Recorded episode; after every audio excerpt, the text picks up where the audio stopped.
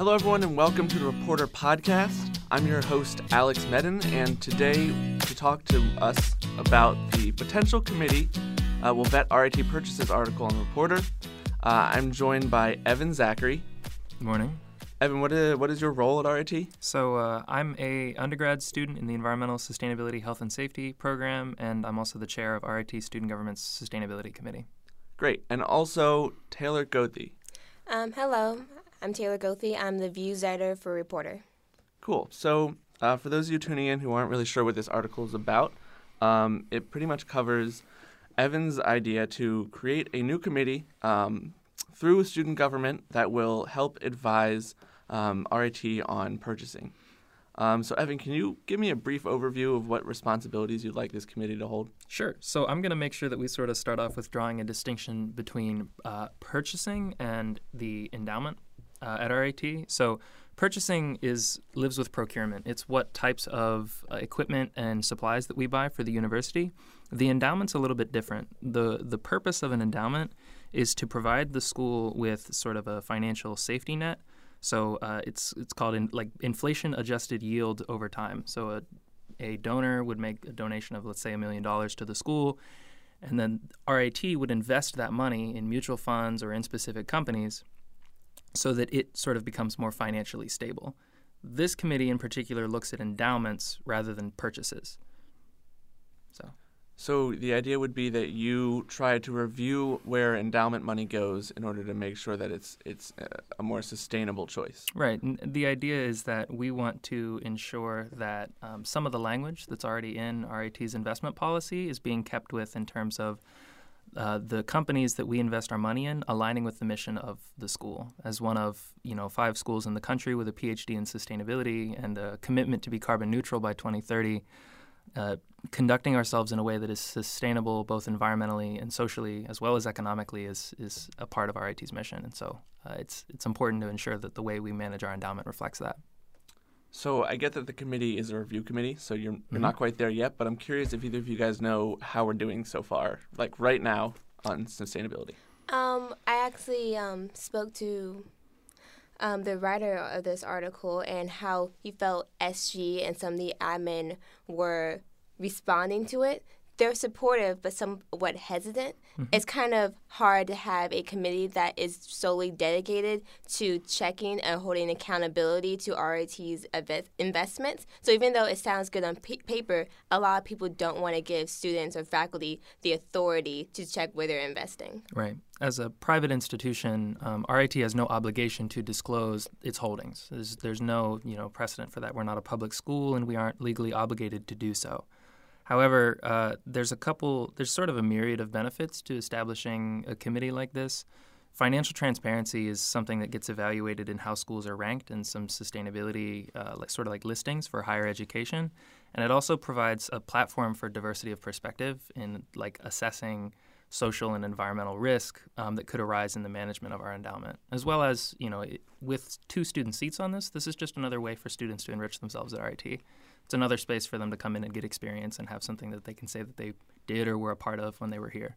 One thing I found very interesting when I first learned about this topic wasn't just of the sustainability aspect with environmental issues, but how sustainability works with social issues such as with sweatshops and indentured servitude. We right. don't want to invest in companies right. that also take advantage of people or go in war torn countries mm-hmm. for profit. Yeah, and there's one of the cooler things that SG managed to do last year was to pass a resolution uh, establishing or advocating for a conflict free procurement policy um, Enoch Nicorese and Kevin Kane, who was the chair of the committee at the time, pushed this resolution through, and it dealt with our purchasing of I, I, four particular types of metals that are typically sourced from Central Africa, and the purchasing of those metals can oftentimes fund the perpetrators of conflicts. So it's in that's that's part of the precedent uh, for going a little bit farther to also evaluate you know these social and environmental issues and um, where what we do with the money that we invest. Uh, so I wonder, Evan, what is what is your goal for the scope of this committee? Do you do you see it overviewing all you know potential investments, or just kind of slowly working through a backlog? So that's one of the biggest challenges to this committee. Effectively managing the scope is a challenge because the whole purpose of an investment portfolio is that it be as diversified as possible so that it's insulated against risk. So, something that um, the Senior Vice President of Finance and Administration, uh, Dr. James Waters, pointed out to me whenever I met with him was that if this committee intends to go through our portfolio on a company by company basis, it'll be dead before it starts. Um, which is true. Our investment portfolio, though I haven't seen it myself, and most students and most staff and faculty also don't see it, is likely tremendously diverse. So there are a couple pieces. One hope is that the student body and the staff and faculty body uh, at RIT will help this committee identify its scope. Um, and part of what we have structured into the resolution is a town hall once a year um, at which the the university community can come in and say, "Hey, I'm worried about this." Do you know this could be labor practices mm-hmm. in, say, a sweatshop. This could be, um, you know, the suppression of information regarding like greenhouse gas contributions from a company's operations. Are we invested in that? Can we look into that? And that, in turn, the committee would take that feedback, internalize it, correspond with the endowment committee to the board of trustees, um, and work to sort of make recommendations about how we should invest or reinvest um, in those areas and how we should interact with those mutual funds. A disclaimer I think I probably should have given a little earlier was that I uh, don't know the most about finance. You know, I study environmental health and safety, things like industrial hygiene, things like air emissions and wastewater. Um, however, I am able to just look at our peer institutions and see this as a best practice and to course and to sort of talk with other members of the university who know a lot more about this than I do and advocate for something that you know sounds like a good idea. Um, one of the things um, I find interesting is since we are a private institution, we we have like more leeway in some of the things that we invest in. So Evan, would you mind explain like some of the benefits RIT would have in investing in these other companies? Sure. Um, the world or sort of the space that I care the most about or know the most about is that of you know particularly the environmental aspect of sustainability. And so what initially drew me to this was seeing the fossil fuel divestment movement kick up on campuses around the country. And while several of the staff members that I met with uh, at RIT encouraged me to pursue more of a sort of diversified and dynamic approach, not to that particular initiative, but just to the management of our endowment, I think that one particular area that would be worth looking at, especially with you know some of the clean like energy tech labs that we have here on campus, would be um, how can we use our finances to pressure the shift from a carbon intensive energy system to a less carbon intensive energy system of you know production and distribution and um, things like linear consumption, the production of waste. I think we can play a role in. You know, RIT is a large institution and we should have a platform for wielding those finances as best we can. Definitely. Uh, yeah, I know that historically um, university divestment is a powerful tool, um, but I wonder how successful you see this committee being. I know that you base it off of a uh, a similar idea in, I believe, Columbia University. That's correct. Um, so, can you talk a little bit about how successful that committee has been? Yeah. So, um, I would have liked to have had more of an opportunity up to this point to talk to the folks at Columbia um, about how their committee has been going. But one of the coolest things about their committee is that they're so thorough about um, what they publish on their website and the information that they make available about how they operate and what their purpose is. That just from visiting their school's landing page, I'm able to learn a lot about their committee. And if you just sit down and Google uh, Columbia Socially Responsible Investing, it'll take you right to the landing page and you can learn about how it is they do what they do a lot of the language about how they manage their scope and how they staff their committee is right there on their website, and it's really served as a as a good charter for me, sort of looking forward. Um, so I wonder how how do you measure success in this sort of field? Oh gosh, um, how do I measure success in this sort of field? I think that um, for me, success would look like these town halls happening and there being a platform for student, staff, and faculty to make their concerns known. And that uh, you know when and if this committee puts out an annual report either independently or consolidated with another report that the concerns that are identified by the university line up with the recommendations that were made by this committee.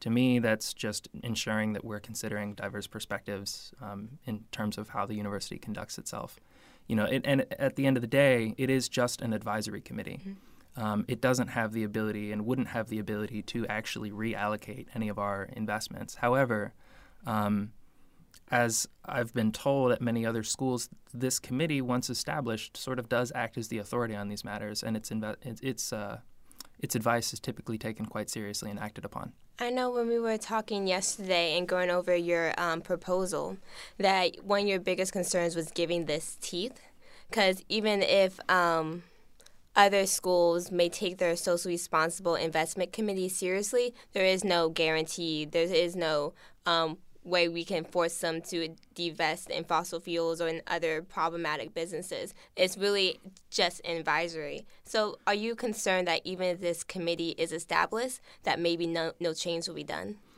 Um, that's definitely a concern of mine. And I think that even if we are, for example, you know, while I, with my not student government, not RIT sustainability hat on, me as a person, might see merit to the fossil fuel divestment movement, something that I recognize is that um, shareholder activism and, and sh- sort of shareholder, like active shareholder management, has as much of a role to play as divestment, sort of cold turkey. So if we stay at the table, mm-hmm. let's say with a fossil fuel company, we retain our ability to vote on shareholder resolutions, and in doing so, can try to steer energy companies in a more sustainable direction and to sort of flex what financial muscle we do have at that table. Um, and so, could you? There were two parts to your question. Could you remind me of what the other one was? Um, the first were um, about giving the proposal teeth. Sure. And the second would be um, concerns that um, the endowment committee will not follow recommendations. Yeah. Um, I hope to strike a balance as best I can with the language in this resolution of um, having this committee be written and structured in a way that is effective and balancing that with its likelihood that it'll actually come to exist. Mm. It's a bit of a tightrope to walk because I don't want the language in the resolution to be so aggressive that when it lands on the tables of academic senate or staff council and mm. ultimately in front of um, you know the board of trustees that they say whoa whoa whoa never mind and that we blow that shot. Um, that being said, if it doesn't have the ability to actually do what it says it will do, then it's done nothing but waste people's time. And so um, it is a tightrope. It's something I continue to think about as I craft the language, even when I spoke with you. Um, you know, doing things like specifying timelines, mm-hmm. doing things like having explicit language that ensures that complete information is provided to this committee mm-hmm. so that it can make educated recommendations um, are all sort of aspects of maybe not so pointy teeth, but teeth nonetheless uh, that that it's able to chew on these issues with. Yeah. One thing I really appreciate about your proposal is how you want to create a working relationship with the endowment committee, mm-hmm. particularly with they can ask you for recommendations right. and advice, as instead you just nagging them every night and day, check this, check that, check that, but they can work with you and cr- collaborate on issues that they may be concerned with or not totally sure of. Right, and the hope is that you know these two committees. Um, so if you start at the board of trustees, it has an endowment committee as it's a committee to the Board of Trustees. And this would be a subcommittee to the Endowment Committee of the Board of Trustees.